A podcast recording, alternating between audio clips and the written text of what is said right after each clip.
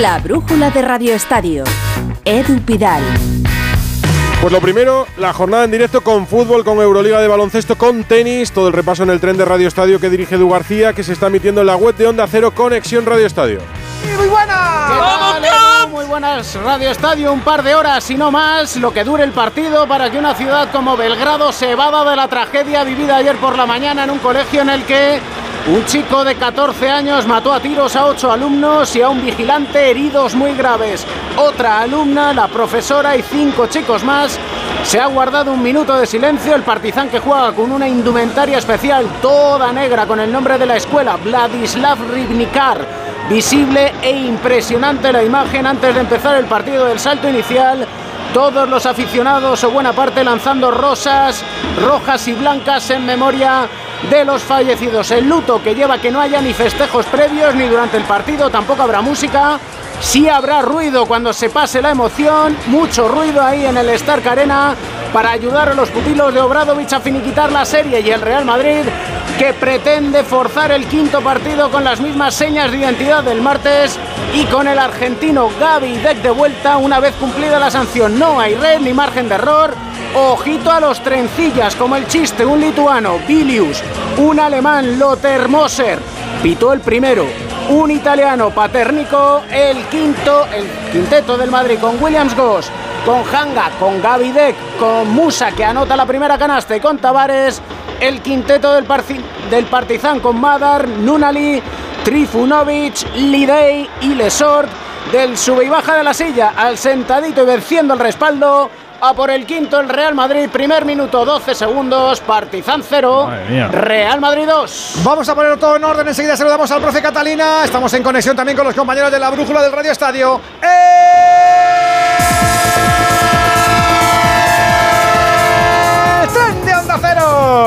El tren de la jornada 33, Liga Santander, recuerda finales. Barça 1, Osasuna 0, Almería 2, Elche 1, Real Sociedad 2, Real Madrid 0, Valencia 1, Villarreal 1, Atlético de Madrid 5, Cádiz 1 y Getafe 1, Celta 0. Vamos a ver si acaban los descansos y reanudamos marcha, turno de merienda, arrancamos Montilivi, Vicente Casal. 63 segundos de la segunda parte, en Montilivi vale el gol de Bernardo Espinosa, Girona 1, Mallorca 0.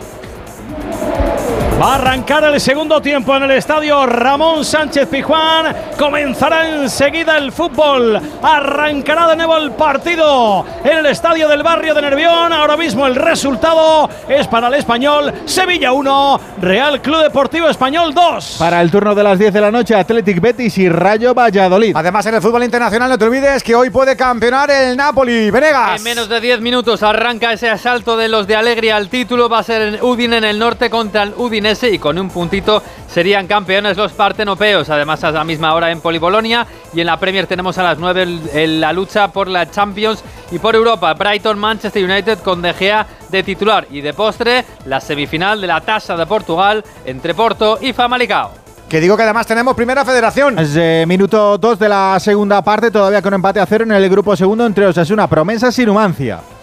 No nos olvidamos además del baloncesto, ahora sí que sí, estamos muy pendientes de lo que ocurra en esa pista del Stark en Belgrado. Vamos a ver si empieza bien el Madrid este cuarto punto en la eliminatoria, David Camps. Lo hace, Edu, lo hace, porque empieza dominando en los dos primeros minutos. 0-4, primera canasta de Musa, la segunda una bombita de Adam Hanga, ahora pierde el balón el conjunto serbio ante la defensa del Real Madrid, que dispone de ataque. ¿Cuánto queda, Andújar? Ampliar la renta.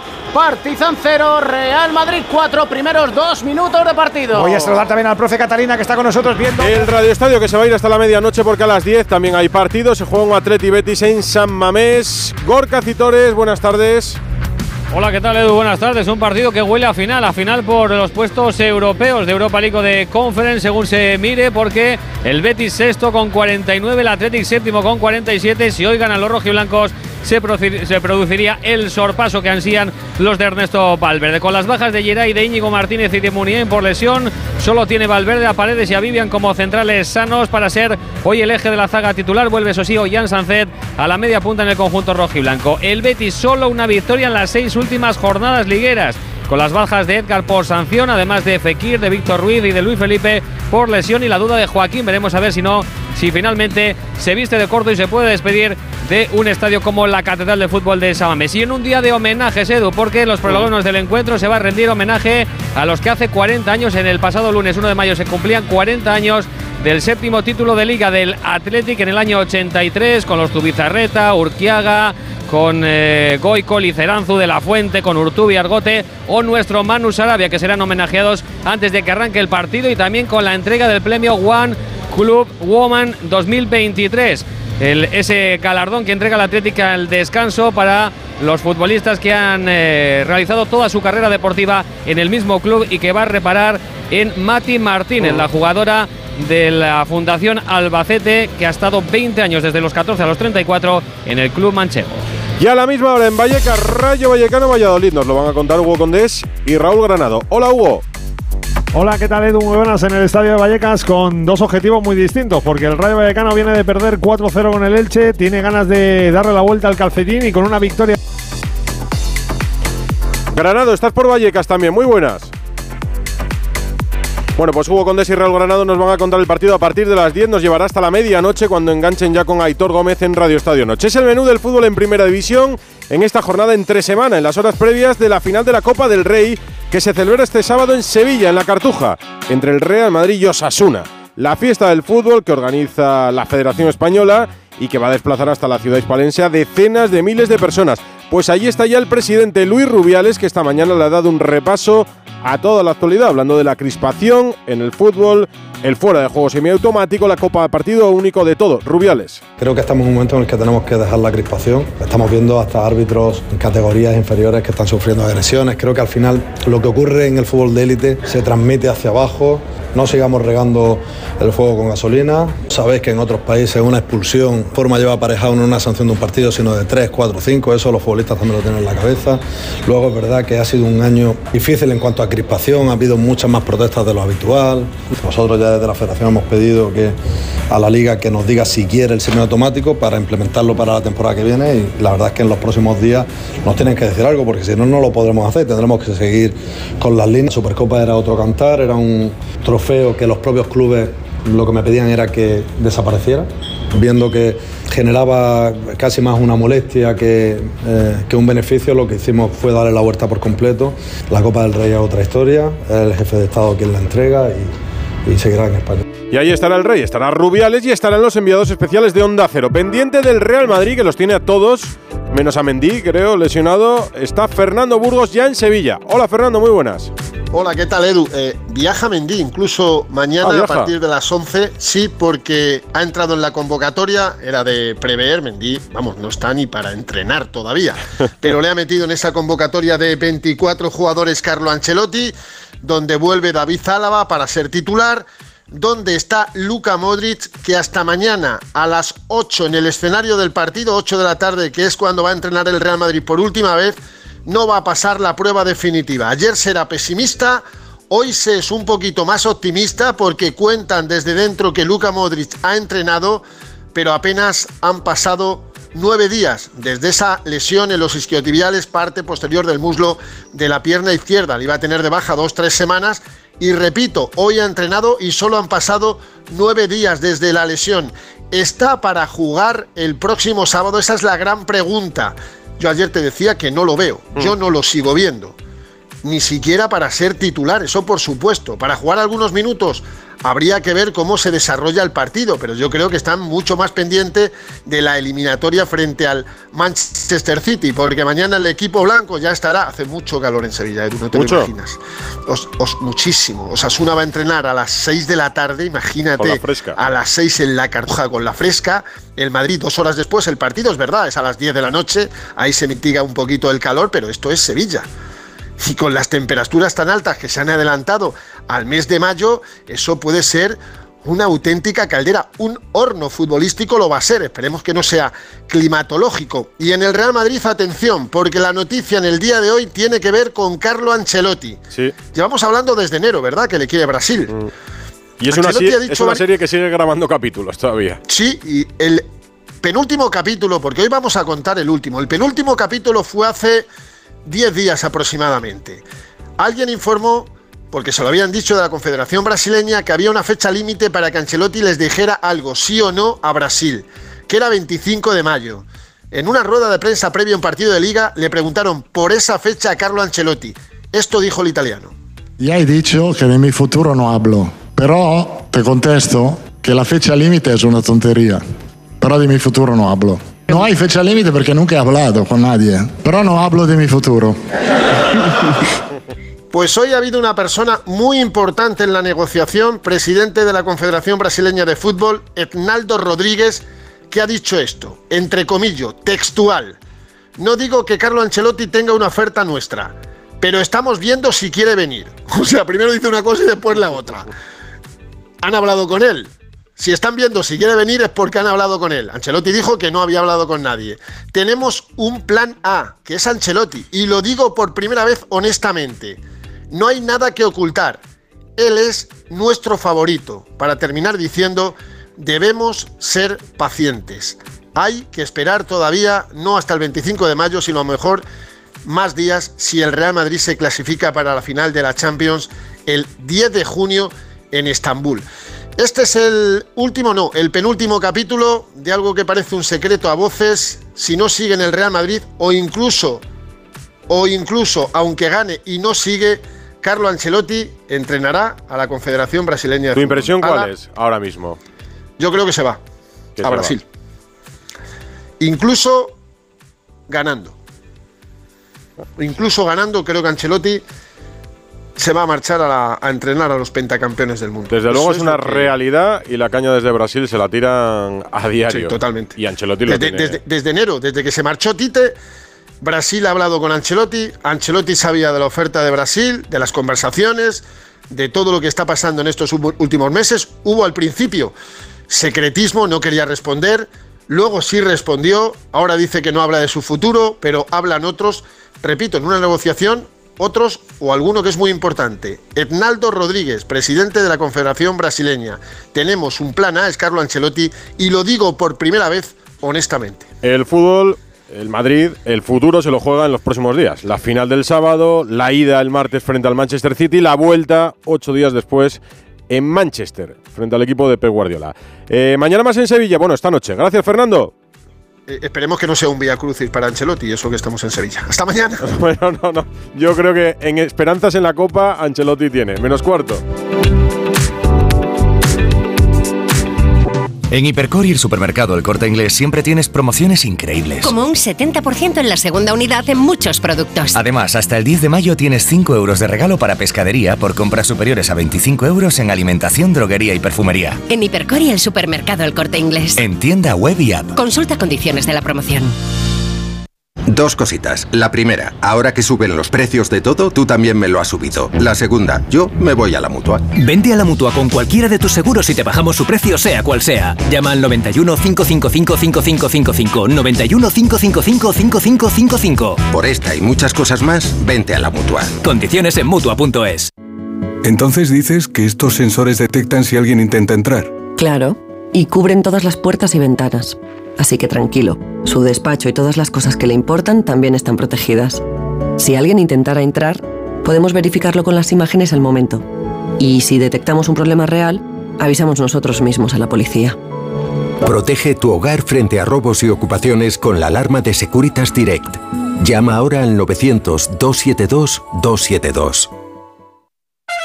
Formentera es la isla que querrás conservar, no solo en tu memoria. Formentera es un ejemplo de sostenibilidad y desde hace años apuesta por un equilibrio natural y emocional, protegiendo su cultura y tradiciones para ofrecer al visitante una experiencia única. El domingo 7 de mayo descubre Formentera con Gente Viajera, que se hará en directo desde el Hotel Cala Saona, con la colaboración de la Agencia de Estrategia Turística de las Islas Baleares. El domingo 7 de mayo, a partir de las 12 del mediodía, Gente Viajera desde Formentera, con Carlas Lamelo. Te mereces esta radio. Onda Cero, tu radio. ¿Sigues sin saber cómo reclamar tu factura de la luz? Hazte de Legalitas en el 900-100-661 y un experto te ayudará a resolverlo. Y ahora, por ser oyente de Onda Cero, ahórrate un mes el primer año. Legalitas, y sigue con tu vida. Todo el mundo lo vio. ¿Has oído? ¿Te has enterado? Una de las mayores leyendas de la televisión en España. ¿Te acuerdas de lo de Ricky Martín? Yo lo vi. Soy Mamen Mendizábal y esto es Anatomía de Ricky, el perro y la mermelada. Anatomía de Ricky, el perro y la mermelada. Estreno este domingo a las 9:30 de la noche. Y a las 10:30 de la noche... Yo soy un pringao, Jordi. Nacho Vidal en Lo de Évole, La Sexta. La brújula de Radio Estadio. Edu Pidal. Bueno, Ancelotti confía en la Copa del Rey del sábado. Decía Burgos que no se convierta en un vía crucis para él, pero confía Osasuna también, que vuelve a jugar una final de Copa muchos años después. Javier Saralegui pendiente de Osasuna. ¿Ya se ven rojillos por las calles de Sevilla o no? Muy buenas. Muy buenas, pues sí. Los primeros de los 24.000 aficionados que van a arropar al equipo el sábado en La Cartuja ya han llegado a Sevilla. Apenas son unos centenares, pero ya se ven camisetas rojas por la ciudad. El grueso va a salir mañana en avión, tren y sobre todo en 150 autobuses. Se ha desconvocado además in extremis la huelga de conductores de transporte público, además de en coches particulares. Todo ello para ver la segunda final en la historia del club. Como dices, la otra se perdió en 2005 y los jugadores son conscientes de que para ganar un título hay que creérselo. Lo dice uno de los capitanes, Unai García. Pues muchas veces decimos en broma que no nos valoramos, ¿no? Nos vemos, al final somos una cuadrilla de amigos y decimos las mismas tonterías que todo el mundo. Y luego a veces eso hace que te infravalores, ¿no? Al final, oye, tenemos que confiar en nosotros también. Somos buenos futbolistas, podemos hacerles daño arriba, por supuesto, si tenemos el día y a eso vamos a ir. La última sesión de entrenamiento en Pamplona ha sido suave, se ha desarrollado con normalidad, por lo que mañana va a viajar el equipo con las únicas bajas de Darko y de Nacho Vidal, que se pierde el resto de la temporada por lesión en el abductor. Y otro que ya ha llegado aquí es el presidente de la Federación Navarra de Fútbol, Rafa del Amo, y vicepresidente de la Española, muy orgulloso porque ha conseguido que las federaciones territoriales den las entradas a seguidores de Osasuna, y por eso cree que va a haber 24.000 y que va a haber más color rojo que blanco en la grada del sábado a la noche. Lo veremos, Edu. La trayectoria del Madrid en Liga invita a Osasuna a ser un pelín más optimista, ¿o no, Saralegui? Sí, y sobre todo la propia trayectoria de Osasuna, que después de la semifinal en San Mamés llegaba muy justito de juego, pero que ahora está recuperando su mejor versión y efectivamente se tiene en cuenta que el Real Madrid quizás no esté ahora en su mejor momento y que se espera que esté pensando más en la Liga de Campeones que en esta final de Copa. Pues eso es lo que tiene el Real Madrid y lo que tiene Osasuna por delante. Son las 9:10, una hora menos en Canarias. Hay fútbol en directo en Primera División, 2 partidos desde las 7:30. Otros 2 a las 10 de la noche, que enlazarán ya con Radio Estadio Noche y Aitor Gómez. La brújula de Radio Estadio. Gana el Girona 1-0 al Mallorca y gana el Español 1-2 al Sevilla en el Sánchez Pizjuán. Van llegando aficionados a Sevilla, va llegando la gente. Ya ha llegado la Copa, el trofeo, digo. También en Sevilla está Alberto Pereiro. Hola, Alberto. Hola, Edu, ¿qué tal? Muy buenas. Bueno, pues de la mano de Jon Antonio Goicoechea como leyenda de Osasuna y Martín Vázquez como leyenda del conjunto blanco ha llegado a la Copa del Rey. Esta misma mañana, a las 11:28 de la mañana, desde la estación de Atocha en Madrid hasta esta estación de Santa Justa aquí en Sevilla, que ya ve cómo poquito a poco van llegando también aficionados, aunque se prevé que la afluencia masiva de ellos sea a partir del mismo día de la final, el sábado a las 2 de la tarde. Hay que recordar que caben 60.000 personas en el estadio de La Cartuja, que se han dado 20.500 para cada equipo, que Osasuna lo va a agotar seguro. Veremos a ver si el Madrid llega para colocarlas todas, porque parece que va a haber mucha gente de aquí de Sevilla que también se va a acercar a ver el partido pagando un dineral, eso sí, como mero aficionado al fútbol, para ver el partido más bonito del año en España. Ya te digo que los precios, trenes a 300 euros, noches de hotel a 450, hacen que sea completamente desorbitado. Las fanzone de cada equipo, que van a estar operativas desde el mismo día del encuentro a partir de las 12 de la mañana hasta las 9 de la noche, la de Osasuna en el Parque Magallanes, ahí al ladito del barrio de Triana, junto al Guadalquivir y la Torre del Oro, y la del Madrid bastante más cerca del Estadio Santa Justa, en el Parque del Alamillo, más o menos 1,5 kilómetros. Así que hay actuaciones y para ir colocando un poquito los aficionados de ambos clubes que ya están empezando a llegar aquí a la capital hispalense. Mañana en rueda de prensa de los árbitros del encuentro, de Sánchez Martínez como árbitro principal y de Jaime Latre como árbitro de VAR, a la 1 de la tarde en el escenario del encuentro. Y hay que recordar que el presidente de la Federación Española de Fútbol, Luis Rubiales, ya está aquí en Sevilla desde ayer por la tarde-noche, y que en actos previos al partido hay para todos los colores, desde Marta Sánchez a Azuna, uno de los reyes ahora mismo del reggaetón a nivel mundial, como Brian Cross, uno de los mejores DJs en el panorama internacional de música electrónica. Así que hay para todos. A este último no lo conozco, Pereiro, pero bueno, hay para todos los gustos. Todo lo que pase con la Copa os lo contamos en Onda Cero con los enviados especiales a Sevilla para el partido en La Cartuja del sábado a las 10. Hay clubes que han aprovechado este parón que va a suponer el partido de Copa para dar vacaciones, casi un puente largo con muchos días, como es el caso del Barça. Aunque en la actualidad del Barça hay muchos temas encima de la mesa, aunque el equipo descanse. Alfredo Martínez, muy buenas. ¿Qué tal? Muy buenas tardes, Edu. Sí, es verdad que les han dado día de descanso, pero mira, por ejemplo, se van moviendo el mercado. Pero antes de nada, noticia que tiene cierto peso estadístico, ya que Lamine Yamal, el jugador que debutara el otro día con el FC Barcelona, no volverá a jugar con el Barça ya esta temporada. De hecho, ha sido convocado para jugar con el filial frente al Eldense. Sabes que es un partido fundamental para el ascenso, ya que como este fin de semana no juega el Barça, va a jugar con el filial. Debutará sí con el Barça B. Recordarás que no había jugado con el filial y había pasado directamente al primer equipo. Pues bien, hoy hemos sabido que la selección sub-17 de Julen Guerrero le convoca para el europeo que va a disputarse en Budapest a partir del día 8 de mayo la concentración y hasta el día 3 de junio, de tal manera que Lamine Yamal no jugará más con el Barça este año, pero ya por lo menos ha debutado con el primer equipo. Sí, como bien decías, el resto de la plantilla tiene días de descanso, pero ojo, se empieza a mover el mercado y ya empiezan a circular las primeras listas de movimientos y de jugadores transferibles.